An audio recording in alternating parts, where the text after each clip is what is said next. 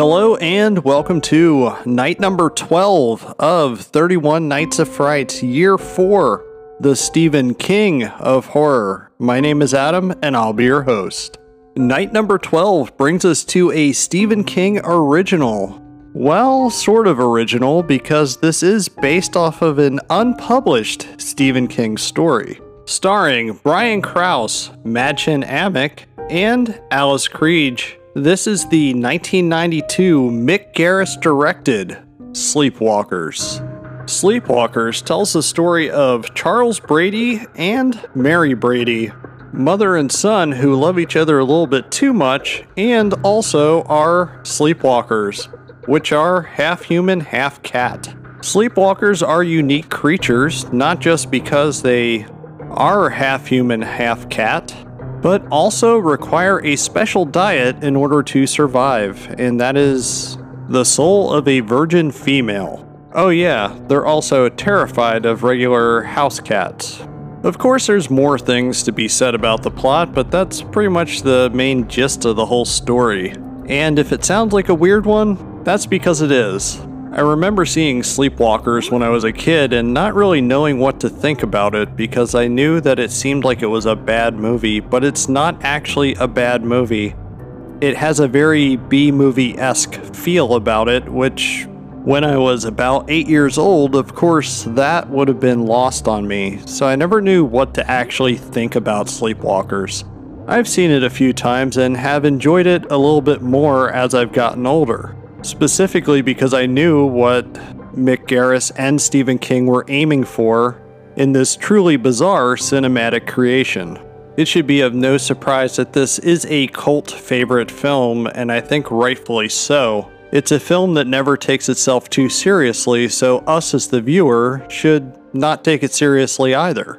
Thankfully, from the very start of the movie, we are told what a sleepwalker actually is. My simple explanation is that it's half human, half cat. But here is what the film actually says the sleepwalker is. A sleepwalker is a nomadic, shape shifting creature with human and feline origins. Vulnerable to the deadly scratch of the cat, a sleepwalker feeds upon the life force of virginal human females, probable source of the vampiric legend. So, they're saying that a sleepwalker is very closely related to a vampire. But instead of turning into a bat, it would turn into a cat. I have to say that in the opening credits with seeing some of the bizarre images of the cat people, or the sleepwalkers, it shows the creatures through the ages, which I thought was really well done. I don't know if it exactly fits the movie because it feels more gothic than what the film actually presents itself, but it was nice to see that this was this legend that the film was establishing. Before that opening, we are treated to many dead and mutilated cats. Thankfully, it's not too much, but as an animal lover, it bugged me just a little bit in the beginning. This is also where we get our first view of a cameo. This movie has a whole bunch of cameos running throughout, and keep your eyes open for Luke Skywalker himself, Mark Hamill, as a police officer. A little bit later in the movie, some of the other cameos that come about are Stephen King himself, which is always welcome to see him in a cameo capacity in one of his films or film adaptations. But there's also Clive Barker, John Landis, Tobe Hooper, Joe Dante, and Ron Perlman. Ron Perlman probably has the biggest role out of all these cameos, but I'm going to say, considering his appearance is short, I'm going to say Ron Perlman is a cameo as well. It's pretty awesome that Mick Garris was able to get all of his horror creator buddies all in one spot in his film.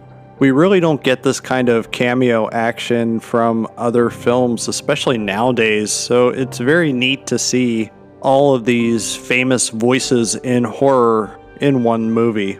As I mentioned earlier, this movie isn't supposed to be taken seriously. It's a comedic B movie through and through. We have a movie with sleepwalkers who are afraid of cats, and sleepwalkers can make themselves and cars invisible. That's right, this is one of their special powers.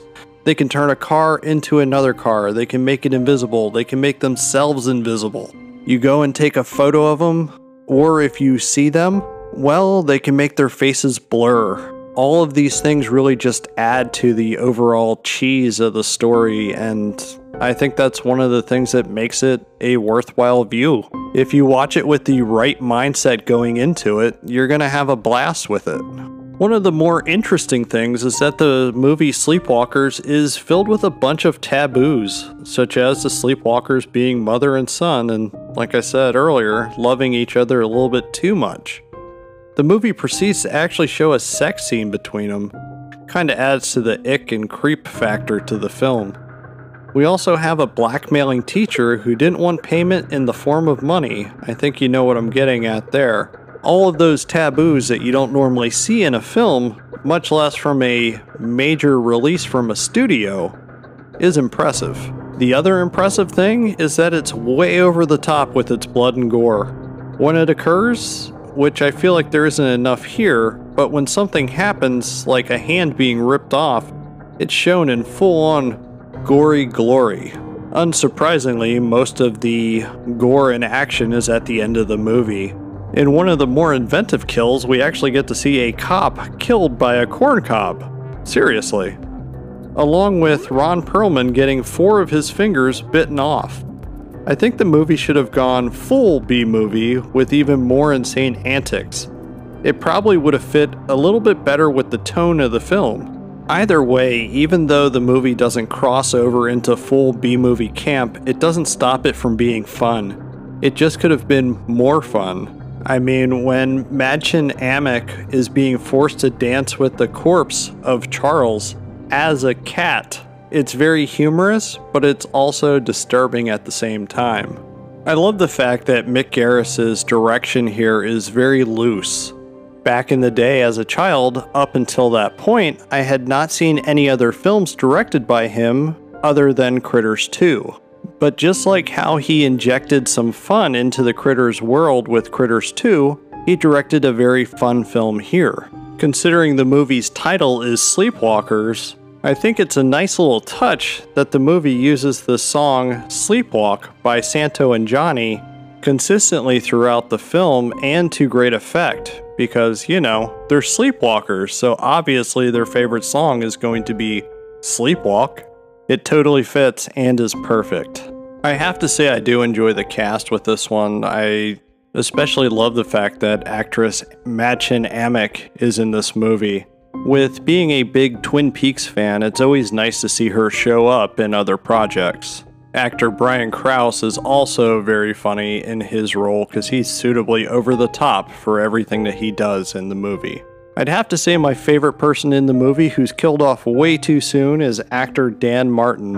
A lot of things that he says and does in the movie is hilarious. Me personally, I don't think Sleepwalkers is a great story. It's not a great film, but what it is, is it's a fun film. It's a movie that you can sit down, relax, and wind up having a blast with it. Sadly, when I saw it in theaters, that fun was lost on me. It was lost on my mom as well. She didn't quite get what they were going for. Now, as an adult, I realized that Sleepwalkers is definitely a worthy film in the long history of Stephen King films and film adaptations. I'm going to close out tonight's episode. As a reminder, you can find me on Twitter and Instagram at Adam underscore analyzes. If you need to catch up on some past episodes, you can do so at adamanalyzes.com. There you can find past years of 31 Nights of Frights or my main podcast, Adam Analyzes. If you don't do the whole social media thing, you can drop me an email at adamanalyzespodcast at gmail.com. And finally, if you are enjoying my podcast, uh, why not tell a friend about it? Why not tell two friends? Or if you have a free moment, I would greatly appreciate it if you would leave a five star rating at the podcast listening platform of your choice. It'll allow me to reach new listeners as well as create new content. With that being said, be kind and good night. I will see you back here tomorrow for night number 13.